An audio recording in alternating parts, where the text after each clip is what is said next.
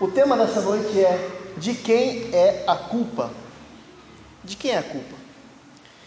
Abra comigo o livro de Lamentações de Jeremias. Lamentações de Jeremias está depois de Jeremias. Lamentações de Jeremias, capítulo 3.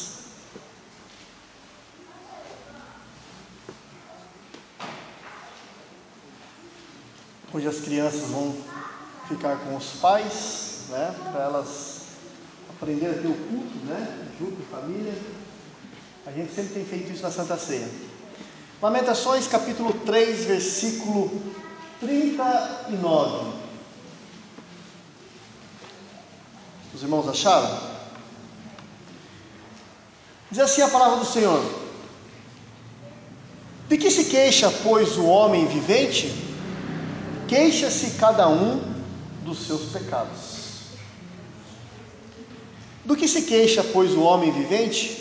Queixa-se cada um dos seus pecados. Algumas traduções, dos seus próprios pecados. Amém? Fecha os seus olhos, vamos orar. Pai, em nome de Jesus, nós pedimos dessa noite a graça do Senhor para podermos entender a sua palavra, de forma que a gente consiga colocar em prática aquilo que vamos aprender nessa noite, aquilo que o Senhor quer falar com cada um de nós, ó Pai. Que o Senhor, ó Pai, encontre no coração dos meus irmãos um terreno fértil, para que essa semente da sua palavra caia nesse terreno e frutifique para a tua glória. Abençoe a vida desses meus irmãos. Senhor, fala com eles, ó Pai. Espírito Santo de Deus, fala com cada um, me ajuda a compartilhar essa palavra de tal forma, Deus, que a sua vontade venha a ser manifestada na vida desses meus irmãos, ó Pai. Muito obrigado, Deus, porque o Senhor falou comigo primeiro, e eu me coloco dentro dessa palavra, Senhor, e sei que também preciso, Senhor Deus, tomar algumas posturas, e que o Senhor nos ajude, Deus, a nos posicionarmos cada dia mais frente à sua palavra, que é viva e poderosa. Que toda ação do diabo que tenta roubar essa palavra dos nossos corações ou atrapalhar esse culto, esse momento da palavra, caia por terra agora, em nome do Senhor Jesus. Amém. Amém. Do que se queixa o homem vivente, senão dos seus próprios pecados? O livro de Lamentações foi atribuído ao profeta Jeremias desde tempos antigos, irmãos. E esse livro reflete uma profunda tristeza de uma série de cantos fúnebres ao ver Jerusalém castigada por Deus pelas mãos dos babilônios. Só para os irmãos entenderem um pouquinho mais sobre o contexto que foi escrito esse livro. Em termos históricos, nós devemos lembrar que a queda de Jerusalém aconteceu por etapas. Ela iniciou em 605 a.C. O primeiro grupo de cativos foi levado para a Babilônia. A Babilônia invadiu Jerusalém, Israel, e levou aquelas pessoas como cativas para a Babilônia. 8 anos depois, os babilônios voltaram. Em 587 a.C., a segunda leva foi tirada daquela terra e levada para a Babilônia. E por final, então, em 586, 11 anos depois, a cidade novamente é invadida pelos babilônios, e ali a cidade é totalmente destruída. Inclusive, então, o templo de Salomão. E com exceção, aqueles que sobreviveram, com exceção de Jeremias e alguns pobres daquela região, todos os outros foram levados cativos para a Babilônia. O profeta Jeremias dedicou a sua vida ao trabalho de avisar os judeus do julgamento iminente que haveria de acontecer por consequência de séculos e séculos de rebeldia desse povo em relação a Deus. Jeremias estava lá falando que isso ia acontecer por conta da rebeldia do povo. E, irmãos, é exatamente isso que o pastor, na qualidade de profeta de Deus, faz quando ele anuncia a palavra do Senhor do púlpito das igrejas. Ele traz luz às verdades de Deus, ele expõe as trevas, o pecado do ser humano, e chama esse ser humano para o arrependimento. Era isso que Jeremias estava fazendo. Você provavelmente já ouviu dizer que todo pecado é igual. Nós aprendemos isso, né? Há alguns que argumentam que realmente não existe pecados grandes e pecados pequenos.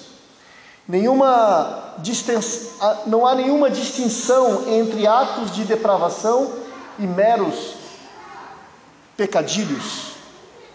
Em termos teológicos, isso é uma verdade. Mas na prática, meus irmãos, vemos na Bíblia que ela muitas vezes distingue várias gradações do pecado, de modo que algumas são consideradas mais sérias do que as outras. Quando nós olhamos para o Antigo Testamento, a lei do Antigo Testamento, nós veremos que ali foi estabelecido punições muito diferentes para diferentes pecados. Mais tarde, Jesus então distinguiu entre adultério e um olhar lascívio. Ele distinguiu entre a raiva e o assassinato. No que diz respeito às consequências e punição terrena, há sim, queridos irmãos, uma certa diferença entre pecadinho e pecadão.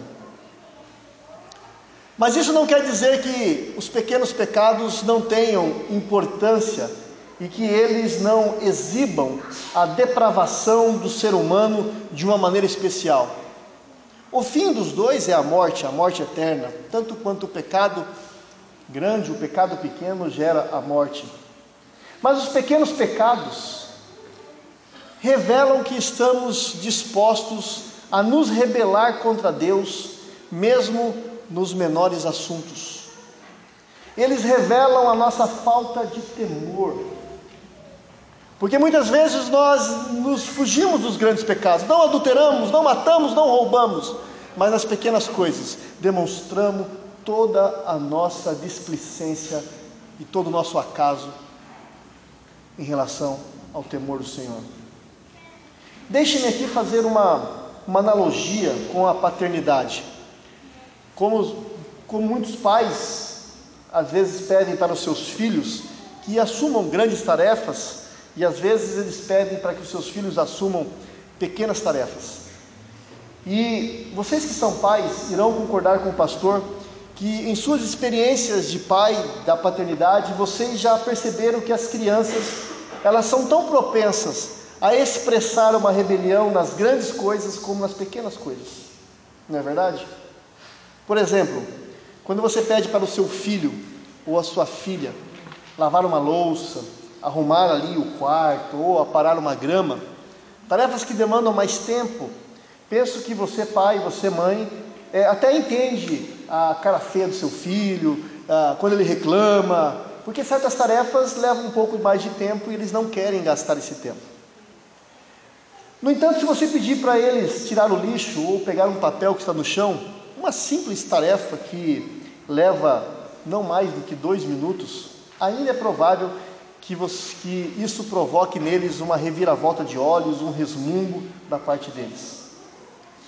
Não há nada que realmente traga uma boa razão para que eles reclamem de algo tão pequeno, não é verdade? Mas por que eles fazem isso? Eles fazem isso, meus irmãos, apenas para demonstrar que eles não querem obedecer. Isso é da natureza humana. Se você pede para uma criança não colocar o dedo na tomada, ela fica olhando para você e fica assim, ó. Não é verdade? O que eu quero dizer com isso, queridos irmãos? E eu quero que você preste bastante atenção no que eu vou dizer. A nossa pecaminosidade é expressa não apenas em nosso desejo de quebrar as maiores regras de Deus, mas ela é expressa em nossa disposição de quebrar até mesmo as menores regras. Eu e você somos tão pecadores quanto quando nos propomos a nos afastar dos grandes pecados, mas nos mantemos perto dos pecados pequenos. Tem gente que se preocupa em se manter afastada das grandes, daquilo que todo mundo vê, daqueles pecados gigantescos, mas permite que os pequenos pecados corroam sua fé, corroam a sua ética cristã, e as pessoas então vão vivendo uma espiritualidade ilusória, vão se enganando a si mesmo. A Bíblia diz que, e ela nos assegura, que como seres humanos estamos todos em estado de rebelião. Romanos 3,23 diz, porque todos pecaram e destituídos estão da glória de Deus.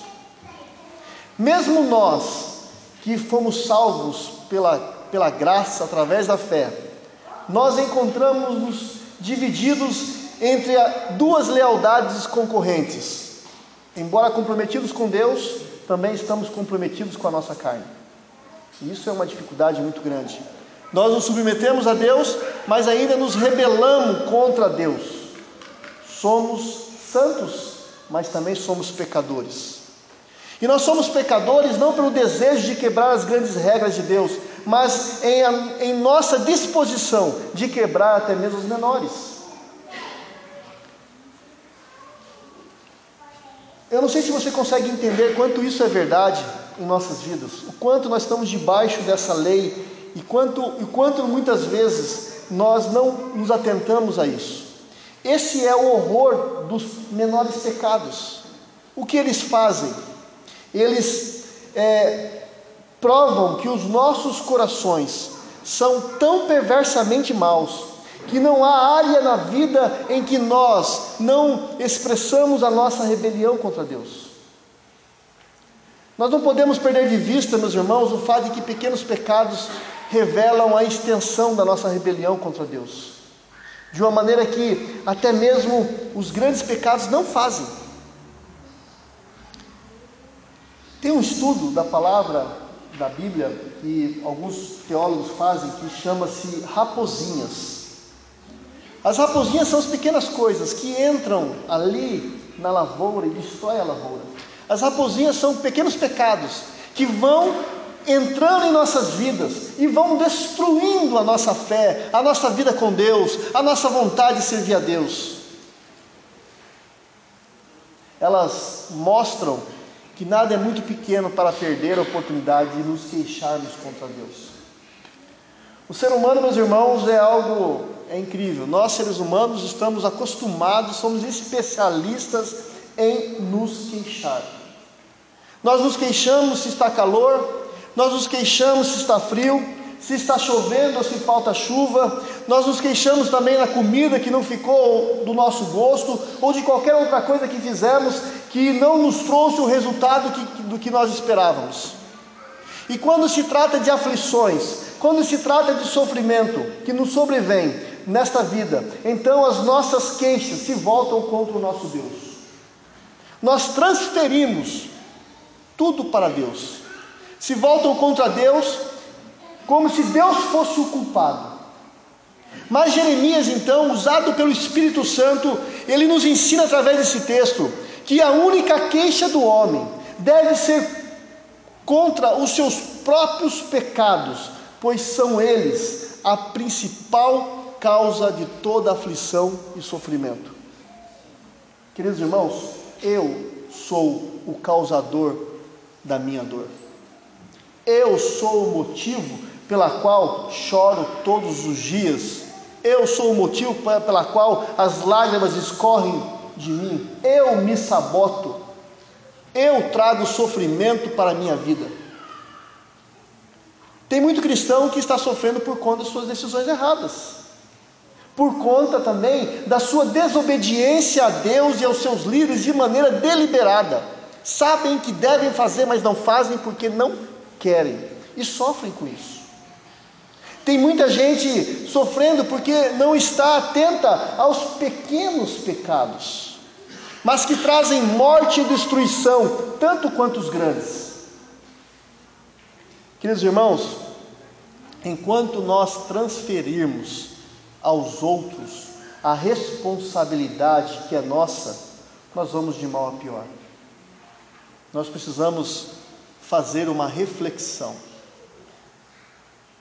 e perceber que o pior inimigo das nossas vidas não é o diabo, muito menos Deus ou as pessoas.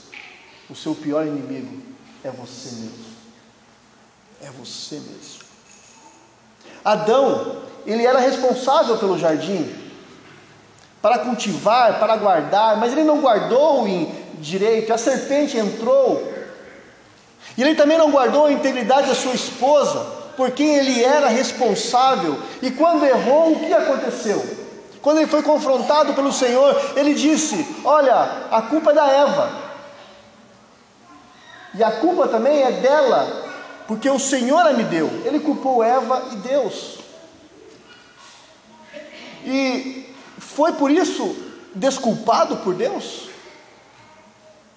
De maneira nenhuma, meus irmãos, pelo contrário, ele foi condenado e foi a porta da morte para toda a humanidade. O texto de Romanos capítulo 5, versículo 12 diz: portanto, como por um homem entrou o pecado no mundo, pelo pecado a morte, assim também a morte passou a todos os homens, por isso que todos pecaram. Preste atenção nisso aqui, meus irmãos. O seu pecado, além de prejudicar você, ele alcança as pessoas que estão à sua volta, prejudicando ela também. Por isso, nessa noite eu quero dizer, e eu lhe imploro em nome do Senhor Jesus, assuma o seu erro, não procure culpados, além de você mesmo, para as suas mazelas, para o seu pecado, e se arrependa. Quem está com Lamentações capítulo 3 ainda aberto, leia comigo o versículo 29, Lamentações 3, 29, diz: ponha a sua boca no pó, talvez ainda haja esperança. Colocar a boca no pó, meus irmãos, é reconhecer que nós não somos nada, é nos humilharmos diante de Deus, é pedir a sua misericórdia, é nos arrependermos dos nossos pecados, é chegar diante de Deus com honestidade, porque nós somos cheios de pecados, de medos, de necessidades, de vontades, de ansiedades, nós somos pó, e quando nós chegarmos a Deus, assim com honestidade, desse jeito, transparente, arrependido, nós precisamos fazer algo importante todos os dias, em nossas vidas, que é, meus irmãos, a confissão de pecados, e é através dessa prática que nós nos achegamos a Deus. Provérbios 28:13 diz: o que encobre as suas transgressões jamais prosperará, mas aquele que confessa e deixa alcançará misericórdia. Precisamos confessar os nossos pecados todos os dias, mas eu quero aqui, sobre a confissão de pecados, eu quero lhe dar algumas orientações espirituais, bastante sérias, pois existem perigos e armadilhas de confessarmos os nossos pecados, e estarmos fazendo isso da maneira errada. A primeira coisa que você precisa saber sobre a confissão de pecado, é cuidado com a culpa vaga. Um dos principais impedimentos de nos achegarmos a Deus, aquilo que C.S. Lewis chama de a nuvem vaga da culpa, que geralmente paira sobre nós, sobre o cristianismo, sobre os irmãos. A culpa vaga, ela é particularmente problemática, porque você não pode se arrepender de culpas vagas, você só pode se arrepender de culpas reais, e todos os pecados que cometemos são reais e específicos. Isso significa, meus irmãos, que você precisa pedir para Deus, para lhe dar a consciência do pecado cometido, caso você não tenha, porque tem muita gente cometendo pecado, achando que aquilo é normal, porque todo mundo faz. A pessoa não sabe, ou não entrega, ou não enxerga o pecado em si mesma, por isso não sabe que o que deveria pedir perdão. E por isso precisamos pedir para Deus sabedoria, porque pecado, meus irmãos, não podemos chegar diante de Deus com essa culpa vaga, porque pecado tem nome. Não podemos chegar para Deus: Senhor Deus, perdoe-me por todos os meus pecados. Não dá. Especifique o seu pecado, não trate-o como problema, não trate, denome a ele. Quando nós confessamos os nossos pecados, precisamos reconhecer exatamente o que fizemos, precisamos dar nome aos bois, como alguém que precisa identificar o lugar aonde caiu, para que não caia mais, e não repita o erro. E uma das primeiras tarefas que Deus deu ao homem, ao ser humano, foi dar nome às coisas, está lá em Gênesis. Então, queridos irmãos, em sua oração de confissão, fale com Deus o que aconteceu, o que você fez. Nós não podemos orar apenas por atacado. Uma pessoa arrependida, ela confessa o que fez. É pornografia, é bebedeira, é fofoca, é rebeldia, é adultério, é homossexualismo, é a mentira, é o ódio, é a mágoa, é a agressividade, é a idolatria, é o amor ao dinheiro, é a murmuração, é a religiosidade, é a avareza, e assim vai. Pecado tem nome. Se há um pecado específico em sua vida, confesse a Deus de maneira clara e honesta, francamente, sem usar eufemismos. Pastor, o que é eufemismo? É uma maneira de suavizar o pecado, como por exemplo, olha, eu não fui honesto com você, então você não foi honesto, você mentiu. Ah, eu usei algo, eu peguei algo sem permissão, você não pegou, você roubou. Eu cobicei aquela pessoa na minha mente, no meu coração, você não fez isso, você cometeu imoralidade. Jesus disse isso. Eu cobicei os seus presentes, a sua casa, o seu carro, você não cobiçou, você teve inveja, isso é pecado. Eu estou cheio de amargura, eu estou chateado por aquela pessoa, estou cheio de amargura, não consigo nem olhar. Não, você não está cheio de amargura, você está com ódio, o ódio trouxe a amargura, isso é pecado. Da mesma maneira que você não pode confessar pecados vagos, você precisa saber o que é, você não pode confessar vagamente pecados reais, meus irmãos. O texto de Gálatas capítulo 5, versículo 19 a 21 diz: ora, as obras da carne são manifestas, as quais são a prostituição, a impureza, a lascívia, a idolatria, a feitiçaria, a inimizade, as contendas, os ciúmes, as iras, as facções, as dissensões, os partidos, as invejas, as bebedices, as orgias, coisas semelhantes a essas, contra as quais vos previno, como já antes vos preveni, que os que tais coisas praticam não herdarão o reino de Deus. A segunda coisa sobre a confissão de pecados, meus irmãos, é que nós devemos confessar o seu pecado de maneira rápida. Essa é uma outra situação que não nos deixa nos aproximarmos de Deus. A nossa morosidade em confessar, em reconhecer as nossas mazelas, os nossos pecados.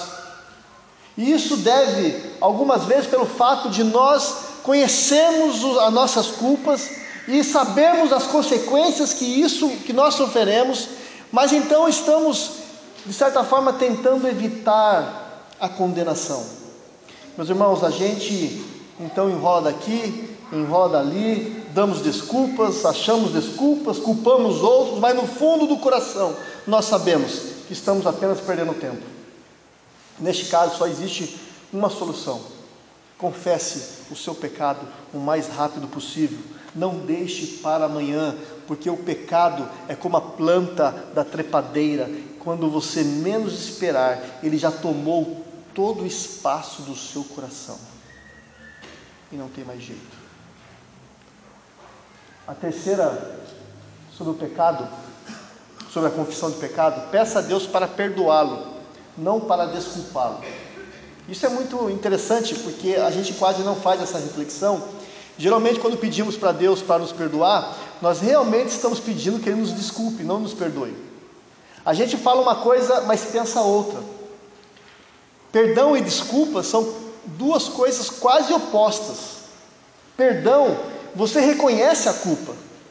Você fez isso para mim, mas eu te perdoo, ok? Você fez tudo isso para mim, mas eu te perdoo. Agora, a desculpa é: ó, você fez isso, eu sei que você teve suas razões, você não conseguiu se controlar, Isso é desculpa. Você não reconhece a culpa. A desculpa, você se justifica por sua culpa. Ah, eu percebi que você não pôde deixar, evitar, você não teve essa intenção. Desculpar alguém, meus irmãos, é deixar essa pessoa sem culpa.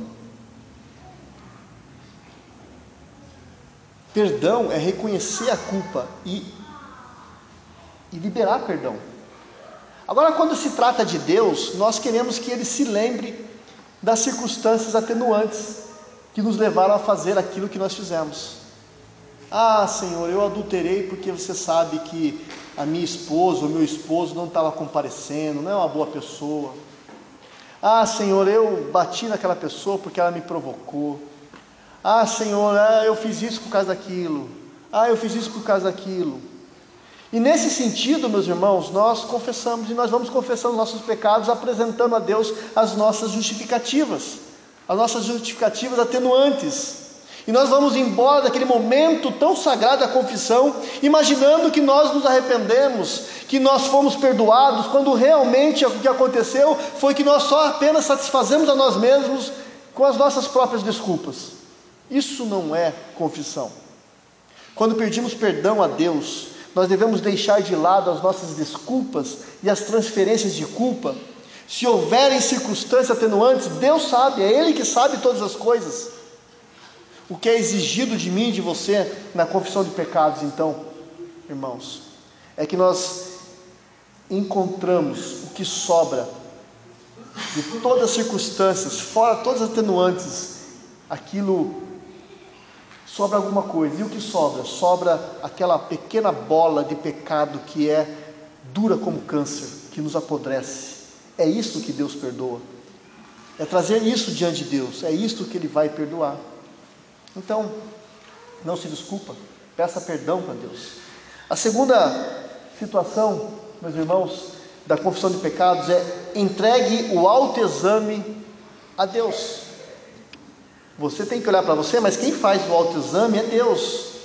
Na nossa tentativa de nos abrir para a visão de Deus, nós devemos lembrar que o autoexame é, na verdade, um exame de Deus sobre nós. Nós lemos ali no Salmo 139, 23, 24, sonda-me, ó Deus, e conhece o meu coração, prova e me conhece, e conhece os meus pensamentos, vê se há algo em mim, algum caminho mau, guia-me pelo caminho eterno. É Deus que faz esse autoexame, mas isso não nos torna passivos. Nós somos ativos nesse autoexame também, principalmente quando nós abrimos os nossos corações, as nossas vidas para essa inspeção divina. Nós devemos fazer mais ou menos assim: olha, Deus, nós rendemos a nossa vida, o nosso coração totalmente ao Senhor, toma aqui as chaves de todos os quartos do meu coração, entrego isso para Cristo, não quero que nenhum quarto secreto, nenhum canto, nenhum porão escondido, eu quero que o Senhor entre e faça tudo o que o Senhor quiser fazer. Irmãos, nós pertencemos a Ele, a casa é dEle, e se Deus quiser, Ele é livre para demoli-la, se achar por bem. Talvez hajam pecados mais fundos, haja cavernas escuras dentro de nós, que nós ainda não vemos, mas talvez nós não vemos, porque Deus usa de amor para conosco. Ele sabe que nós não estamos prontos para enfrentar certos pecados ainda, e nós devemos aprender a engatear antes de andar, e Deus quer que nós completemos o treinamento antes de irmos à guerra. Então Ele quer que nós entregamos a chave das nossas vidas em suas mãos, para que todos os quartos da nossa vida entregamos a Ele, pois só Ele é completamente capaz para trazer os nossos pecados, a nossa pecaminosidade para a luz, para a nossa consciência, aonde pode ser confessado e esses laços do diabo possam ser destruídos. Salmo 19, 2 diz: quem pode discernir os próprios erros? Absolve-me dos que desconheço. E o quinto e último, meus irmãos, sobre a confissão de pecados, é: não se acampe no esgoto. Quando você confessa o seu pecado, você precisa crer que Ele te perdoou. Tem gente que fica com autocomiseração, com dó de si mesmo, se achando coitadinho, e fica lembrando do seu pecado, do pecado que já foi perdoado por Deus, que Deus não se lembra mais até. Sabe como eu sei que Deus não se lembra mais? Porque a Bíblia diz, Miquéia 7,19 diz, sujeitarás as nossas iniquidades, e tu lançarás todos os pecados nas profundezas do mar. Deus não se lembra mais.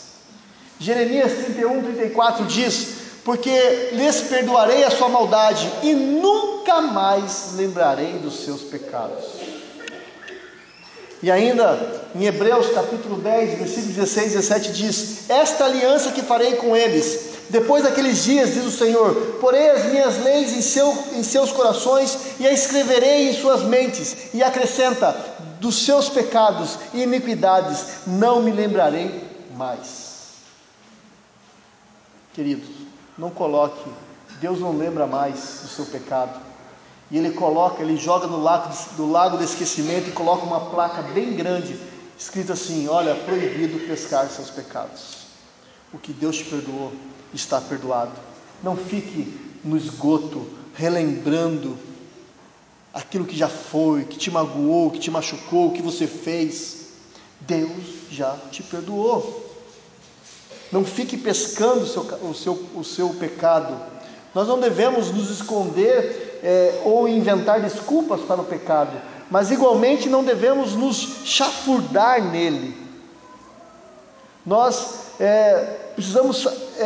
devemos saber que o pecado nos rodeia e muitas vezes está nos nossos corações. Nós precisamos sentir a feiura do pecado, mas precisamos lembrar que Jesus Cristo cobriu toda essa feiura com o seu sangue. Nós, queridos irmãos, nós precisamos de Deus. Nós precisamos de Deus. É incrível quanto esforço nós fazemos evitando tudo aquilo que é bom para nós. Nós jogamos contra nós mesmos. Deus tem coisas boas, mas nós atrapalhamos muitas vezes as coisas de Deus para as nossas vidas. E esse é o grande paradoxo que nós carregamos conosco diante da presença de Deus. Deus está aqui, agora, e Ele exige de todo o nosso ser, Ele exige de toda a nossa vida, Ele quer nos dar tudo. Porque Deus é por nós e não é contra nós. Ele é absolutamente bom. Ele não se contenta com meias medidas. Ele quer você por inteiro, porque Ele te ama. Ele quer nos dar Ele mesmo a nós, mas Ele não pode nos dar Ele mesmo se nós estivermos cheios de nós mesmos. Mas se nós deixarmos de lado o nosso eu e morrermos para nós, então Ele vai dar Ele mesmo para nós, e dando-se para nós, a si mesmo, nos dará de volta a nós mesmos para Ele. Quando nos abrimos para a presença de Deus, nós descobrimos que nos tornamos realmente quem nós somos.